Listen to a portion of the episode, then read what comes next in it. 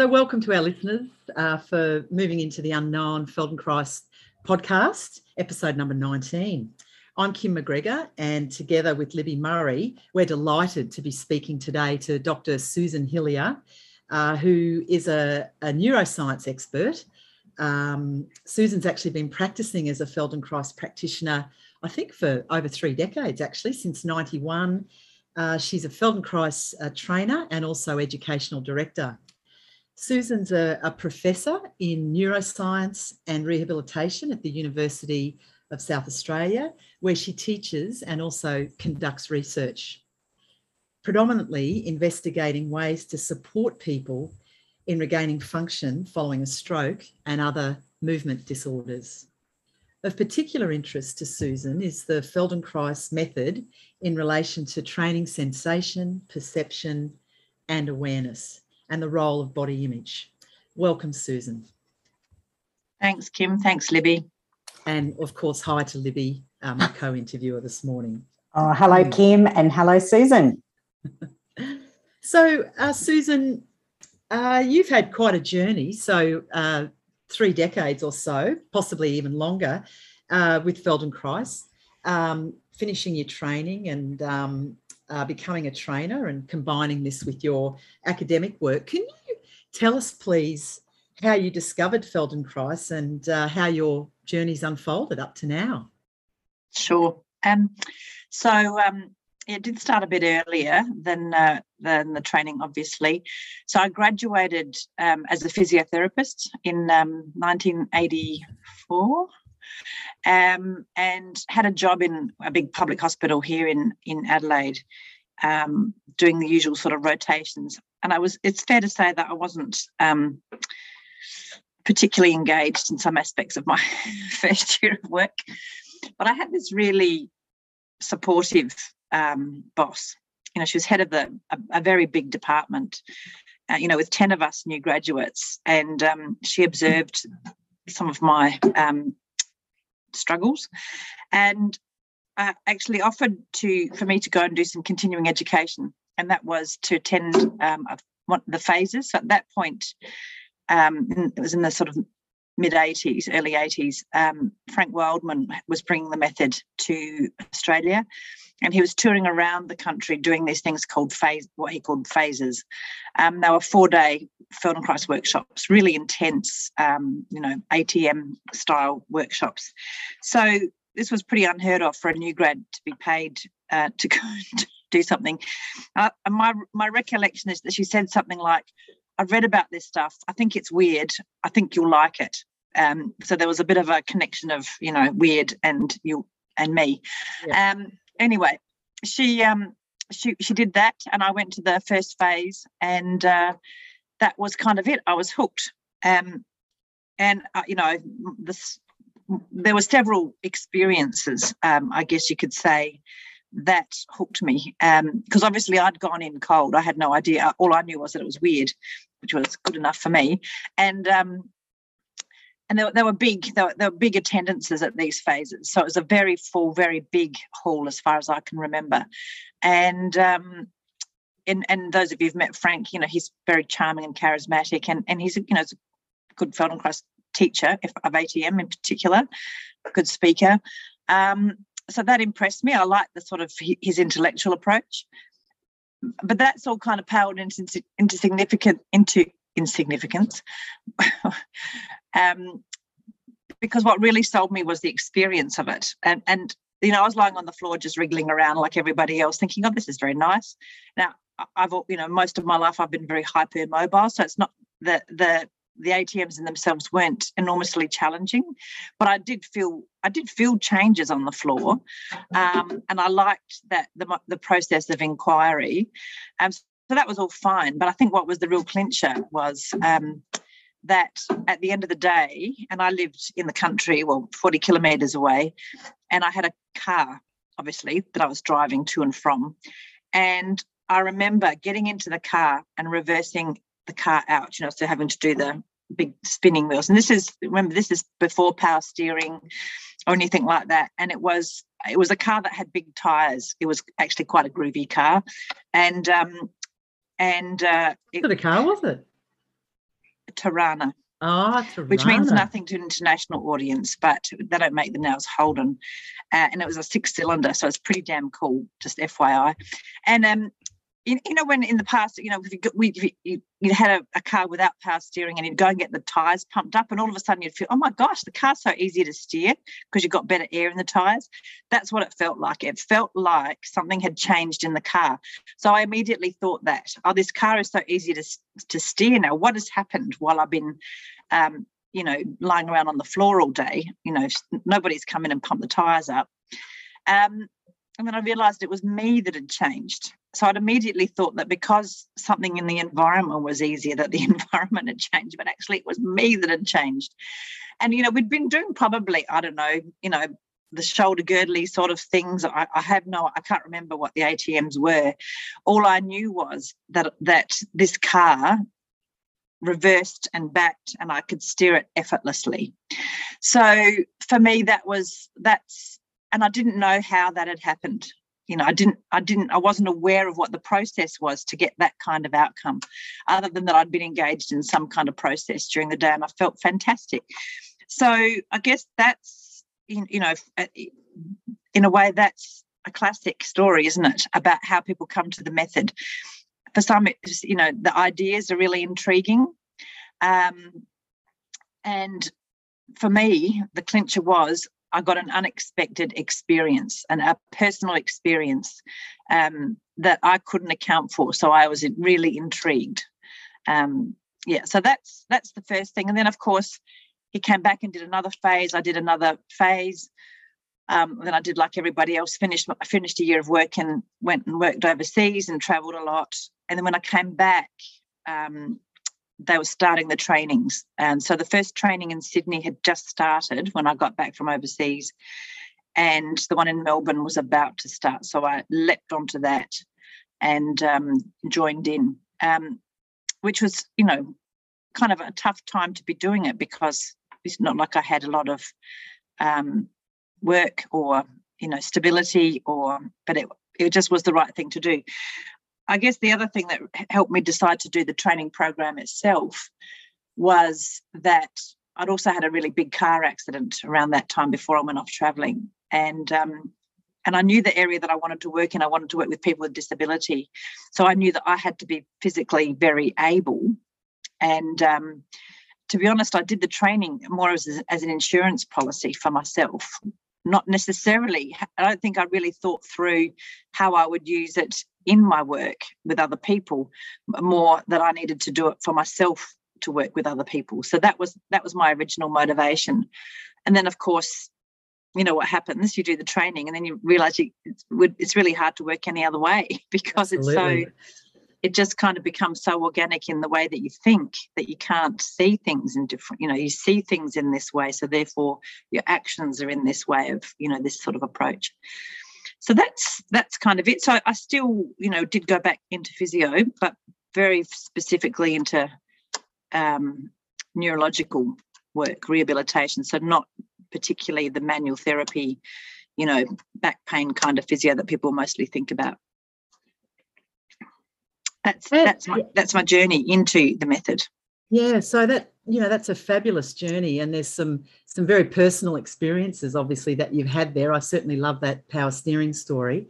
Yeah. But can you do you have any particular standout moments of work that you've done as a feldenkrais practitioner where it's helped uh, a, a client that you could share with us today? You've probably got many.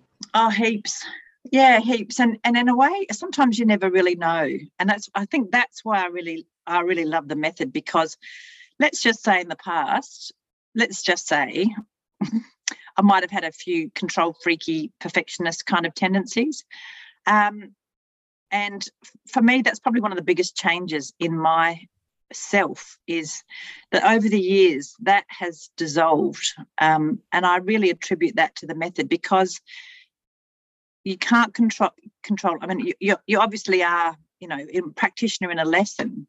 You know, you kind of know the lesson. You know, might have a plan, but you can never control precisely what's going to happen. It's not that linear cause and effect. I do this, the person feels that, blah blah blah. So to break that sort of nexus, um, for someone with my kind of you know the personality that I had at the time, it's quite profound. And it's like only decades later that you look back and you realize, oh yeah, I was like that. And um, so so that's the first thing I want to say. so therefore, when you approach a lesson, to let that go and and and manage your expectations about what the lesson's going to do. That's the first thing for me, and that's that's a personal change in me. So therefore, it's always delightful to hear from other people what the effect of the lesson has been. I mean, and sometimes it's nothing, and that's really good for your ego. And you got to tell yourself, well, maybe something did change, maybe something didn't. Maybe they, they simply can't sense it yet. Um, because what we're doing, you know, requires an awareness that people might not have. Um, and other times it's, you, you, you know, I think the probably the the thing that gives me the greatest joy is when people go off and discover for themselves and i'm kind of redundant to the system you know. And maybe that's because i'm inherently lazy as well and i don't want the responsibility of somebody else's improvement. I don't want to be responsible for their improvement. I want them to be responsible for their improvement. So as a general comment my greatest joy is when somebody comes back and says what's what they've done in the in the between lessons some journey some discovery some light bulb moment that they they don't attribute to me or it's nice when they attribute it to the method, but ultimately that something that that's happened in their system that they feel they have the agency of. Um, mm. and yeah. you know, numerous examples. Um, mm, you, you know about, and often it's more about you know, and it'll be well, maybe simple things like, uh, you know, client recently, oh, I realized, you know, when I was walking, if I you know, and it might be something really banal, like if I let go of my belly when I was walking, I can actually breathe and walk at the same time, you know, that kind of stuff. But that's huge, you know, to, to take something that we've been exploring in a lesson and then they've actually put it into practice, so to speak, and noticed a change in their functioning, those kinds of things. Um, or, you know, things like, or a recent, a recent client um, who's really worried about her posture and um, and after a lesson she stood up and and I just said something really simple like, "Do you notice that it's quieter when you you know now that you're standing?" And she burst into tears, and it's like, "Oh my gosh!" Um, well, I'm no, I'm kind of used to. we all get we get used to very different responses. And she said, "That's what I've been craving. It just feels so noisy when I'm standing up. It just so that and where did that language come from for me? I don't know. Um, but it just completely matched her experience that um, you know it's an unusual way of describing it isn't it that when you stand up it feels quieter um, but her experience had been that standing for her was really noisy so that kind of mixed sense stuff you know there's sort of trivial examples um, in a way, you, you you're almost you know you've given three examples there. You've talked about it, her nervous system. I imagine that quieting, quietening was a quietening of her nervous system. Hmm. You've also talked about physical changes, but you talked about you know being able to let go of some of our tendencies, which I guess in a way is neuroplasticity, um, hmm. which I, I, know is an area that you're you're very passionate about. Hmm. Um, could you talk a bit about you know the way that Feldenkrais can work with neuroplasticity? Yeah, absolutely. Um, sometimes now I almost kind of blush to think that why didn't we realize about neuroplasticity? You know, when I when I trained as a physio in um, when we did you know neurology, um, we still learnt the old hierarchical um, sort of nervous system structure that you know, that evolutionary kind of spinal cord, you know, midbrain, blah blah, neocortex dominating, rah rah rah, and that it was all pretty fixed, you know, pretty hardwired, unchangeable, you know, reflex oriented, blah blah blah, all that stuff that was we were still being taught in the early 80s. But of course, you read Feldenkrais's books, and he's already talking about, know, I'm after flexible, um, flexible bodies. Yeah, kind of interesting. Flexible minds, flexible brains. That's what I'm really after. So that's really his nod. That, of course, actually, if we can change our behavior, change our thinking, and change our actions, um, something must be changing in our brain because you know structure begets function. So if our function is changing, our structure must be changing. But we all we've all been taught that we had this kind of fixed wiring system. Susan, so, just just on that, that's really interesting because we could backtrack just a little bit in terms of um, you know, answering Kim's question, how does the neuroplasticity, you know, feed into Feldenkrais? I guess that was my main interest for today to see if you mm-hmm. would be able to um, put together some sort of intersections there. And I, I, thought it would be valuable for people to go back to sort of a, a really good understanding for practitioners and for all listeners, really, on um, some basic ideas of what neuroplasticity is. And maybe what are some good keywords that people can hang on to and um, because there's a lot of and some of the words that I, I thought you could help us with are you know a question of whether we're training the brain are we strengthening brain connections stimulating new thinking? You know are we bridging brain gaps? Um, all of this i know you've got a wealth of expertise as a neuro, neuroscientist in terms of being able to explain to us uh, in in terms we can um, i suppose everybody can understand but also might be useful for feldenkrais practitioners. Sure. Yep absolutely. I'll work all that in. Um, so yeah so what this idea of neuroplasticity is is that the brain can change um, as opposed to the hardwired hierarchical thing that i was talking about that some of us were taught. And that feldenkrais indicated that he understood this even before the science wasn't showing it.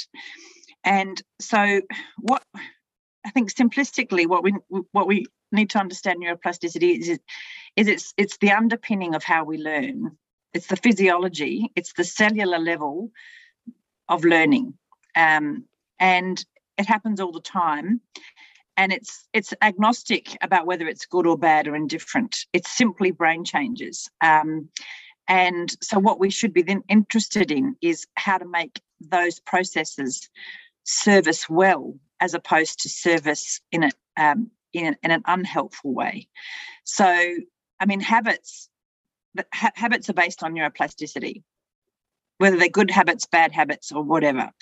And you can think about habits as being, you know, very well trodden paths, very um, well rehearsed, well practiced neural connections. Um, you know, you can you can think of it at the physiological level um, about you know the sort of what we call long-term potentiation where synaptic pathways are more, more likely to fire. So at that very cellular level habits exist and then they manifest all the way through in the continuum to it to be an actual behavior. So that's that's what you're sort of talking about that's a process of neuroplasticity that you know there's the use it or lose it stuff you know neurons that fire together wire together that there's a whole lot of physiology behind that. And you can look at it at that neuronal level.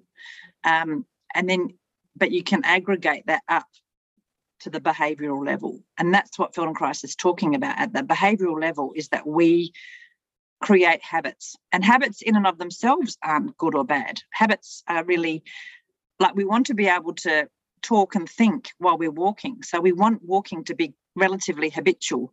And by habitual, I mean organized at a pretty, you know, a, a lower level of the brain that doesn't require a lot of consciousness. But that comes with a double edge is that we might walk in a habitual way that's not serving us particularly well or not particularly adaptable or whatever it might be. So the whole point then about Feldenkrais is to examine those habits, bubble them up to the surface of consciousness where we can manipulate them in a way um, but not in a particularly cognitive, interrogative, you know, intellectual way, but at that experiential way of awareness. And maybe add, maybe shift the habits, soften the habits, create a couple more habits, you know, a couple more pathways so that we've got a choice about the habits, so that we're not locked into one stereotypical, um, seemingly hardwired. I don't enormously like that word, um, way of being but we can access it if we if we need to um, because mm. like i said you don't want to have to think really consciously about walking all the time if you're talking or carrying something or you know, um, you know, counting backwards in sevens, like with what we do in clinic, get people to walk and count backwards in sevens. Why? Who knows? No, we do know well. So that's so that's really then the behavioural end of neuro of the neuroplastic phenomenon. So you can see, but what we're talking about there is learning, and learning and plasticity are the same thing. You know, one's just talking at the physiological level, one's talking at the behavioural level, but it's the same thing. So that's why it's so fundamental for us, and why the research that started coming out in the 80s and the 90s and is merging ever since about just how plastic i.e., how changeable the brain is, has been such a confirmation for us. And for if Feldenkrais was alive, he'd be going, "Well, yeah, yeah, yeah, like of course," because he knew it from an experiential point of view. And I think that's what's really interesting is when the science catches up, catches up with his the acuteness and the accuracy of his observations. Mm. So, isn't that um, uh, you know what underpins the science that underpins learning you know there is a lot of information there's a lot of research out there which you can elaborate on and i'm just wondering in terms of functional reorganization which we think that um, or we hope we're having an effect on the awareness of the person in the learning that they're doing in an awareness through movement lesson or a mm. functional integration lesson um, the the science related to the physiology there uh, is that is that coming in now that that research to do with um, the way that uh, the you know we used to think that we had um, just a fixed number of neurons and that was what we got. Would you like to comment on where that is now with the neurophysiology? Yeah so i mean we can talk about this at many different levels. I mean it, probably not so helpful them, to talk about it at a individual neuronal or synaptic level, but just the way that those connections can be enhanced or not enhanced, as the case may be. Um, your comment about fixed number of neurons, uh, I'm still very hesitant about getting excited about neurogenesis in humans. Um, neurogenesis means generating new neurons, or genesis is birth, um, neurons, neuros, neurons. Yes, there is evidence that we do create new neurons as adults. Um, but there's still no real evidence that they become functional. So I'm just saying that it could change tomorrow. You know, we, have got to keep our eyes on the literature. Um, you know, there's just a very the, recent, it's all about the connections, isn't it's it? It's all about the connections. So there's not mm. evidence that they become functional. There, there's a very recent paper that shows that even people with dementia are still creating new neurons in particular areas like the hippocampus, like very deep inside the brain, but not really conclusive evidence that they become functional. Um, so a lot of people are quoting, you know, oh well, you know, exercise creates neurogenesis. They're, they're mouse studies, so we have to be a bit careful. So I personally don't feel that we are we can be confident about talking about neurogenesis. That's different. Neuroplasticity is about what we've got and making better use of it, making the connections more efficient or um, more varied, more adaptable, and that fits in with the learning paradigm. So um, I think we can be very confident about that simply because it makes sense, but also because of the evidence around. I mean, this thing called functional reorganization is an we can use that from a Feldenkrais point of view. What it means from a neuroplastic point of view is that instead of talking about the individual cells, we're talking about cells in the neurons and their supporting cells, like the glial cells. So neuroplasticity isn't just about the neurons; it's about the whole thing, about the better support for that. Um, it, it's functional reorganization is when there is there's an aggregated response of neural tissue or neural structures or a neural area to a demand, a functional demand. That's what's called functional reorganization. And it fits in very well with what we think that we do. So the early literature about functional reorganization came from quite diverse studies. I mean, one of the classics was, um, you know, the people who were blind from birth. And um, they, so normally, I tell this story a lot, it's a, it's a classic seminal neuroplastic study. And it came about when we could start, well, researchers could start imaging the brain better. So at the back of our head, so our occipital lobes right here at the back, we were all taught, everybody would be taught from a neuroanatomical point of view, they are related to vision. They, are, they do vision, they do acuity of vision, they do, you know, all the different permutations of vision, color, and blah, blah, blah. Um, however, in people who are blind, when they were scanning their brains and they were reading braille with their fingers, so this is a tactile function. If you, if it, uh, we three could read braille and we had our brain scan doing this, we would be processing this firstly in the primary sensory cortex, which is here, like parietal, this part of our brain. When they when they scanned the people who were blind from birth, who'd never had sight, they were using their occipital cortex to process the tactile information. So that's an that's an example of functional reorganization. So the function of the occipital lobes had reorganized based on a need, um, which was reading braille. So that was one of the biggest, and that just blew everybody's heads because you know I mean, neuroanatomy had just absolutely fixated that these regional areas did this and for a visual cortex to be involved in a tactile function was extraordinary. Uh, so it kind of lifted the lid on this possibility for the way that brains can whole chunks of the brain can reorganize. Um, we know it very clearly, like in the motor cortex. These are easy experiments to do, where we can functionally reorganize small groups of neurons. You know, just by simply zapping. You can, you know, we can. I can zap your thumb, um, you know, with an electrical stimulus, and the, the, that part of your motor cortex will get bigger. Does that mean, Susan, that um, we can see that kind of activity on the newer kinds of scans that are around? And then how do those scans, how are those useful in matching up the clinical picture of someone who's had a stroke and the rehabilitation after yeah. That? Look, I mean, there's different scans. There's scans and scans and scans now, and yes, they do pick up those changes. but the, interpretation is tricky.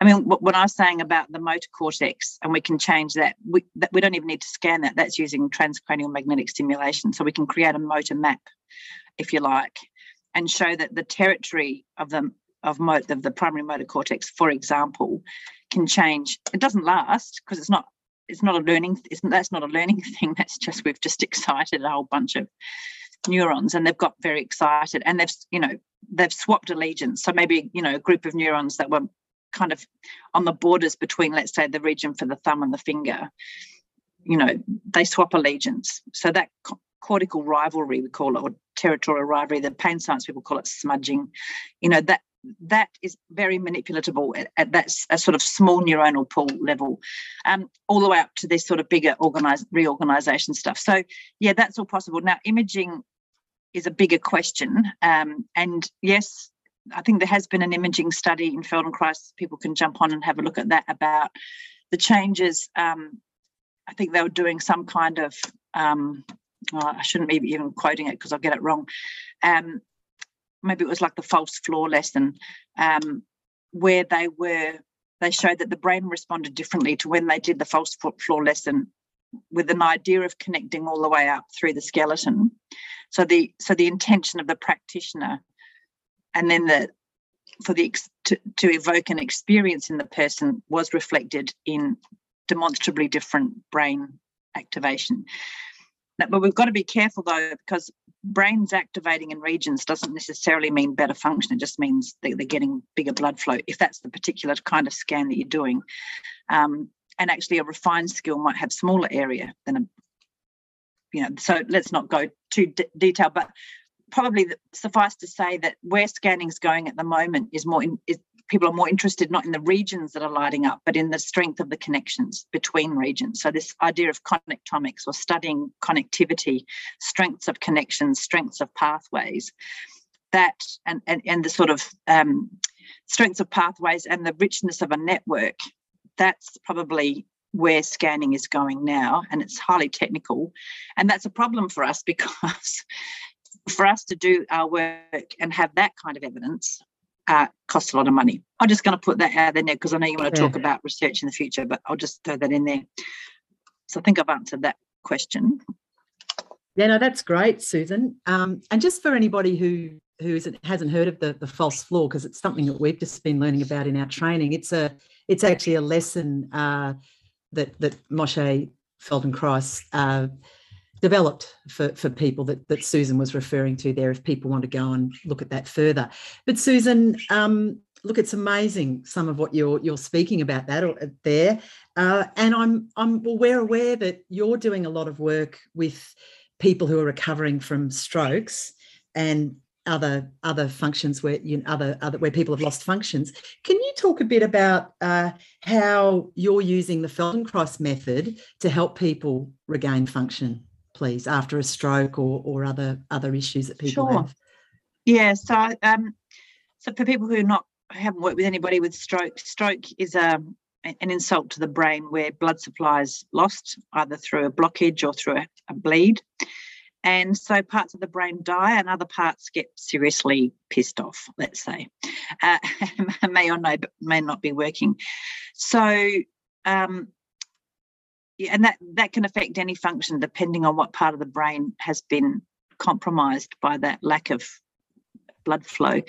And um, so people classically can be affected down one side and they classically can be affected from this, they can't sense. And this is because they're part of the brain that senses or deals with the primary sense has been damaged, or maybe the perception of that has been damaged.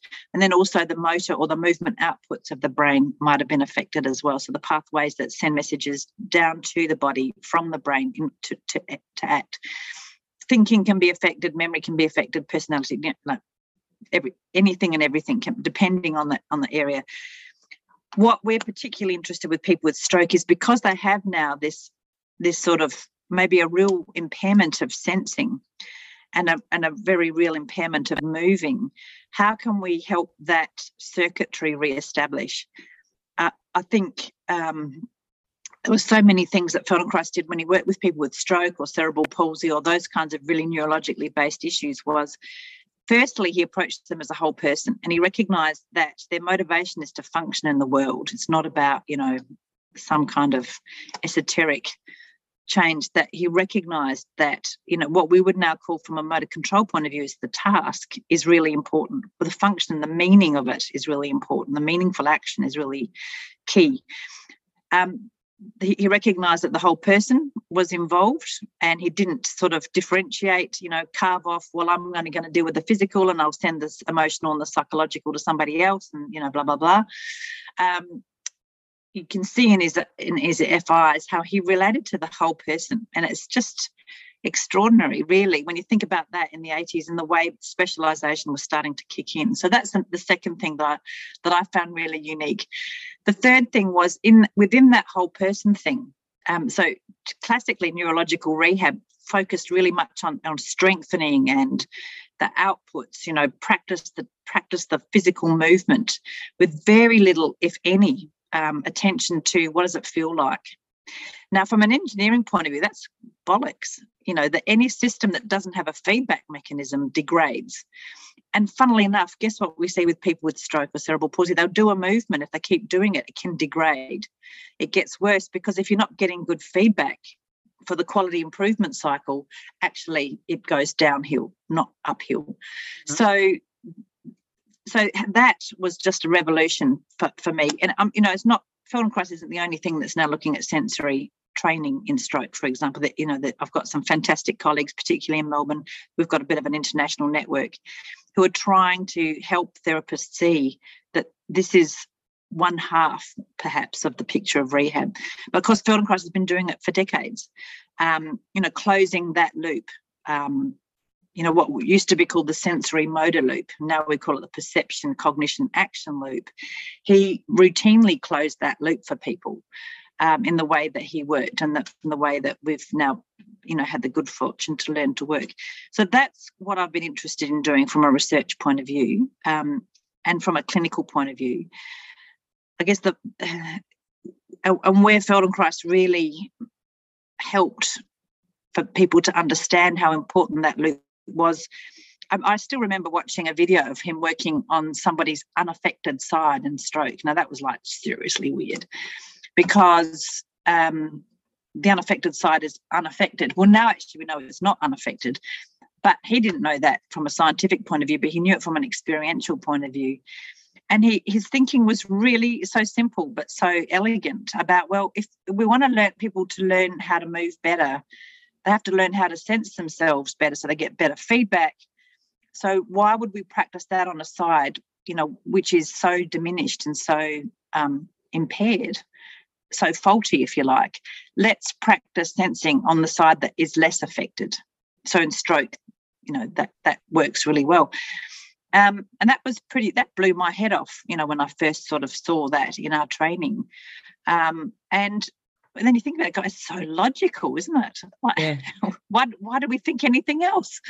Which is, I yeah. think, one of the is both the, one of the great things and one of the frustrating things about Feldenkrais because it's such common sense when you think about it. Um, yeah. There, there we are. We, we we didn't, you know, us sort of folkies on our own didn't we? You know, we we we needed this guy to bring it all together for us. Anyway, um, yeah so that's the genius of it i think is that the common the common senseness of it and, and the, the logical of it borne out by experience but now matched by the science is just such a compelling thing. So therefore with stroke that's what i'm interested in getting back to your question about stroke is how can we then help people to get a better feedback mechanism so that they can make better movement decisions? And i'm not necessarily saying consciously but if we think about motor control as being this sort of solution finding, problem solving, dynamic systems approach. How can we help people to get better information so they make better movement choices so that then they can go into this quality improvement cycle that goes up? So, um, we've been interrogating this in different ways, um, starting probably more specifically with people who don't have stroke, just to understand and give evidence that if you do simply train sensory appreciation, particularly from a proprioceptive or movement sense point of view, that improves function. And we've shown that just with normal healthy students from a dexterity point of view. Um, we've looked at Feldenkrais then in people who maybe have balance difficulties. So they don't have any primary sensory or motor impairments, but that maybe they're aging. So that was another study that we did that showed that, yes, if you add that sensory awareness element to a movement class. So we had one group do a movement class and one group do a movement class that was Feldenkrais, which arguably is movement with the value add of the sensory awareness or the perception stuff. And of course, and they did better. Their balance got better because we closed that loop. Um, and then most recently, another PhD student, um, Inez looked at um, a group of people with stroke and we divided them into um, they did an awareness through movement series and it's a very, very simple series um, the elderly citizen series so all of you can access that um, 10, 10 atms they did it each one twice a week and a big shout out to two practitioners here in Adelaide, Margaret Mayo and Jane Searle, who volunteered their time, can I just say, volunteered their time to do these classes for 10 weeks. And we compared that group of people with stroke who came to the class twice a week. And the other group, we gave them taped lessons of the same, same lesson, but at home. Um, because we wanted some kind of meaningful control. So, and, in a way, what we showed with that was that actually face to face lessons are really good. I'm not saying telly telly lessons aren't good, but this was without having somebody in the room. Both groups improved, but obviously the face to face class improved a lot more and they improved in a, in a functional and demonstrable way. So we looked at um, outcome measures, but we also asked them how they felt. And their, their responses were as you would anticipate that they felt better about their bodies. They felt more aware of their bodies. It was challenging to become more aware of the side of their body that they had lost awareness because of the stroke. But then it became positive because of the way the classes are structured in terms of seeking positive, seeking feeling better, not rubbing your nose in what you can't do, but finding out really appreciating what you can do. That awareness experience was turned from a oh god this is so depressing I you know I knew I was stuffed but I didn't know I was that stuffed to ah oh, okay yeah, I didn't know that I didn't know that. Now I know that I don't know that, and I've got something to do about it. That kind of response. So that is just so. Um, the results inspiring. were the results were in, were exciting, weren't they, Susan? Yeah. And that that's a published study. Yeah, that's just been published. Now, people will, will criticise us because we don't have Feldenkrais in the title. What we have to recognise as a community is that science isn't interested in dead men and their names and that sort of stuff. Science is interested in ideas and what that actually means. sorry about the dead men. Um, so we had to call it, right. we called it body awareness training so that people understood what we're talking about. Now, within the text, of course, we, we say we call it Feldenkrais. But in order to get this, you know, get science as such engaged, you know, whatever science is, engaged in this process of inquiry, we have to show that we're not marketing something. We're actually doing a scientific inquiry. And therefore, what we're looking at is training body awareness not Feldenkrais, if that makes sense. So I know I know we'll, we'll cop a bit of mm. flack about that, but people just have to understand the game that we play here. Um, well, I'm not sure that you. Um, I don't think you should cop flack for that because I mean the neuroscience is backing up what Moshe Feldenkrais's theory was from all that time ago. So I'm I'm not so sure that there will be flat because I think that intersection I spoke about with, between neuroscience and Feldenkrais, you seem to be right on the cutting edge of that, Susan. And um, thank you to all your co-researchers and the practitioners who've been involved in the mm. research mm. because um, I mean, you, you did a uh, your review article, your literature review from 2015, which has been um, so oft quoted in, in the research and was very comprehensive on the effectiveness of the Feldenkrais method, a systematic review of the evidence. Mm. You know, that's one place that people can go to to get a starting point, to get uh, a handle and a resource for where the research is and what they can read. And yep. um, in terms of participation from Feldenkrais practitioners, you know, there are we are all interested in advancing the method and seeing where those intersections are. So, you know, what other ways at this point do you think we need to contribute as practitioners? Um, what's what's the invitation that's needed there for practitioners and specific directions from studies and you know the, towards the future direction of what will be needed? Yeah, look, it's it, it, you know this this is a big question, and there's an international group looking at research. Um, I think you know we Cliff Smyth and I did a podcast a couple of months ago about where the research is at, um, and the, particularly around methods for inquiry into the into the Feldenkrais method itself. I, I, it kind of depends where we want it to go. Um, so Cliff himself and others have done fantastic, more qualitative research into the experience of Feldenkrais, and that's extremely validating at that experiential level. You know what I let's just call it the Torana level, Kim. you know, the, you know, what's my experience? You know, what as a participant, what's my experience, and really validating that. The research that that I do is, you know, is more is very pragmatic. It's about an evidence base and it will have its critics like like everything does it's not perfect. However i think what we can do as a feldenkrais community is actually apply our our ability to speak to different audiences and to frame the feldenkrais work in different ways to suit the different audiences. So if i'm working with a health audience or an or an audience that wants an evidence base then i need to talk in the language of randomized controlled trials. If i'm talking to sociologists or whoever it or you know you know maybe creative artist or something i need to talk in, an, in a way that's experiential and personal and that will require a different set of methods. So we, we need to have in our research um, repertoire that broad range of um, evidentiary kind of treaties if you like.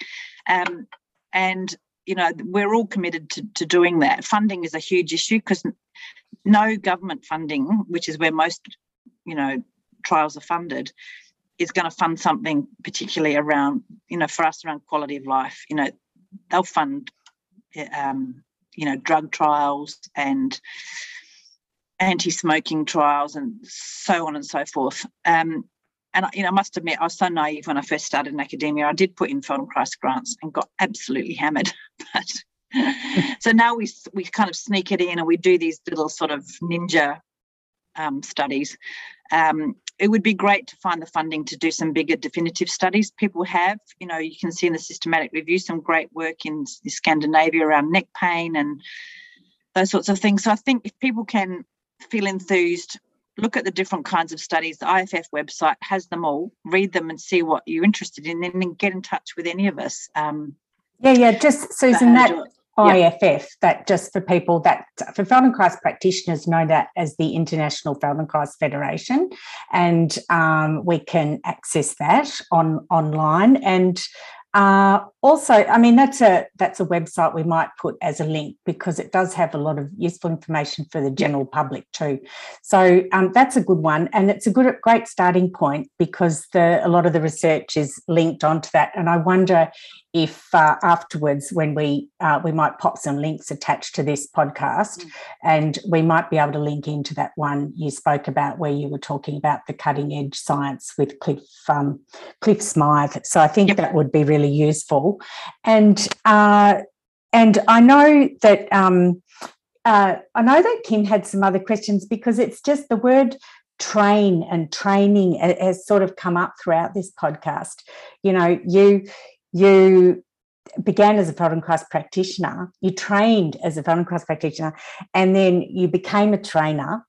And um, I suppose that my interest in the neuroplasticity you've described for us in terms of training and training the nervous system. And so thank you for putting some new light on that because I think you've given people some some things to think about. But uh, in terms of training, it's all about the learning, isn't it? What do you think, Kim? Uh, well, Susan, I'm quite interested in just your journey as a as a Feldenkrais trainer because you've been a trainer for quite some time now. You're a, also an educational director. Um, I, as a as a trainee, I I hear your passion because uh, I sit and listen to you for for quite a long time and and really enjoy you know what you what you speak about. Um, what do you love about being a Feldenkrais trainer? Oh, look, it's a it's a great privilege. Um, you know, I, I, often will end a bit of a spoiler alert for you guys coming up to the end of your training, but um, it's like I don't know, it's like feeling like you feel like your Father Christmas in a way because we, you know, there's such a great gift to give people. Um, to to um, help them on this path and then and then see people blossom in their own journey. Like i was saying with my individual clients that's what it's like working in a training program. Um, in, but in some ways it's it's it's it's almost easier because you guys have self-selected and, you, and your motivations there. It doesn't mean to say that you don't you know give us a hard time and question things which is what you should be doing.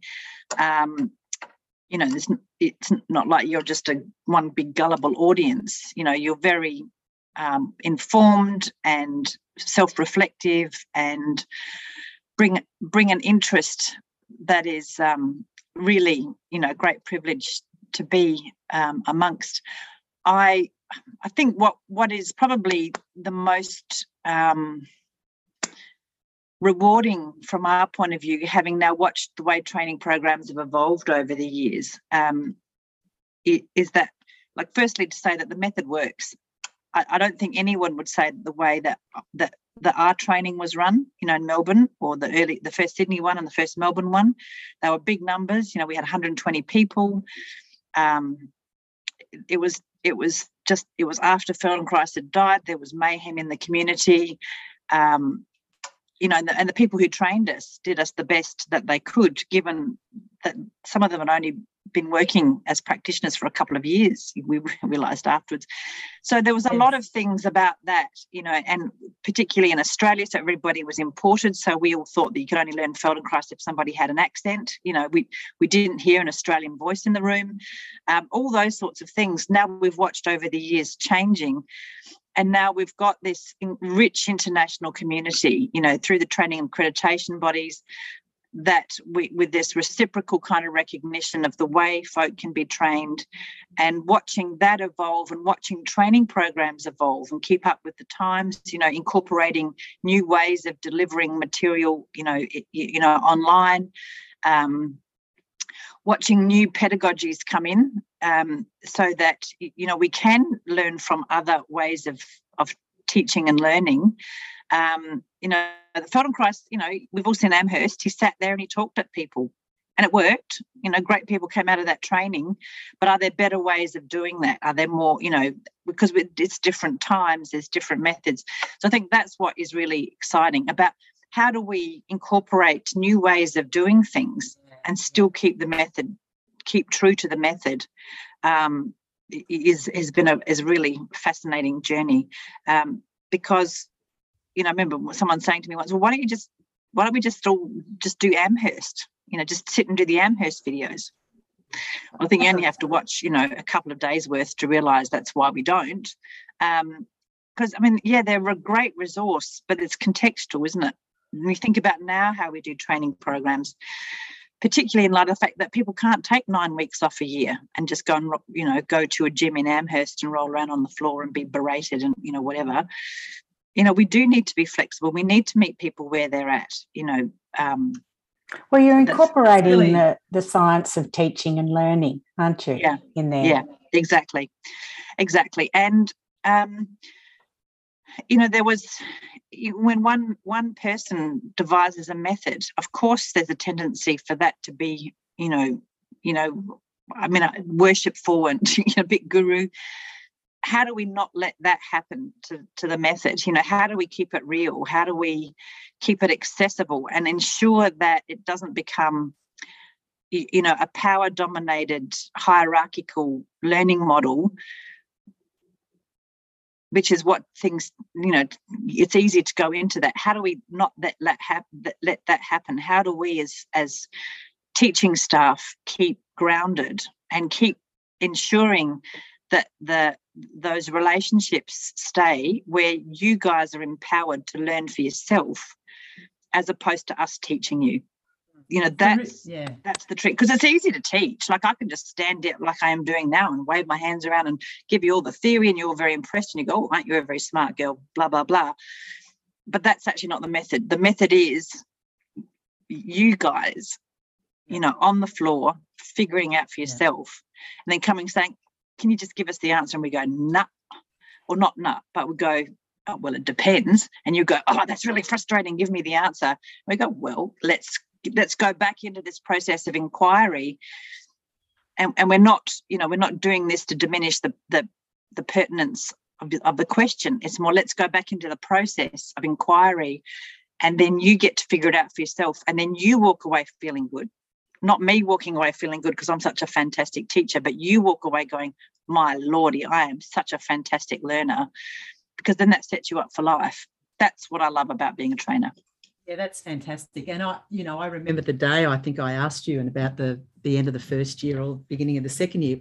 Can you just tell us? You must know what I needed to do to be able to do that movement. Well, no, I don't and uh, and that was that exact frustration i think. And and now being in my final year I, I, I get it. I totally get that. But you know it must be fantastic for you to to watch us you know watch the students arrive your little your little chicks come in. And really what happens is that we undergo exactly the journey that you're talking about the neuroplasticity unfolds exactly. Yeah. You know, the things that we thought were our nature, where our brain was fixed, we go, oh, actually, gosh, look at how I was back in first year and look at what I'm capable of now. So um, yeah, and and then of course being able to then become teachers of that method you know it's it's just an amazing journey and and one that i'm certainly feeling and i know libby is very blessed to have had um, anyway i'll uh, hand back to libby for for our wrap up i think Thank you, Kim. Look, it's um that's a, a wonderful description, I think, Susan, of the development of agency that and self agency and autonomy mm. that happens throughout the Feldenkrais learning process. And so we can apply that. And I think it parallels the neuroscience too, and mm. where mm. you've um, you've taken us to with that. And so that can take place in in both um, the journey of a practitioner or learning to be a practitioner but the journey also of an individual taking an awareness through movement class, mm-hmm. um, having an individual lesson, which is the fun- FI, the functional mm. integration mm-hmm. lesson. So, all of those. And of course, um, thank you, Kim, for getting a little bit more from Susan about what it's like to actually be a trainer and the learning journey of a trainer, being a learning journey of a trainer. So um, for me, it kind of all wraps together.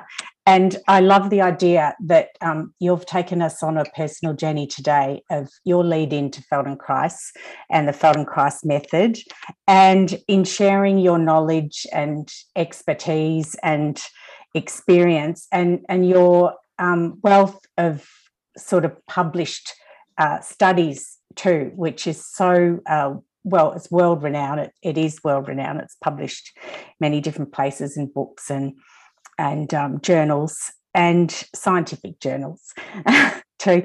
And I just think that you've um, uh, you've made us curious too in, ter- in terms of exploring Feldenkrais further, and hopefully, uh, I think you've extended our learning curve, and maybe you've bent our learning curve too, which is a good thing to leave us curious to uh, have a look at some of the research, um, explore some of the research directions, keep in touch with the uh, with that and actively do that, encourage practitioners to do that.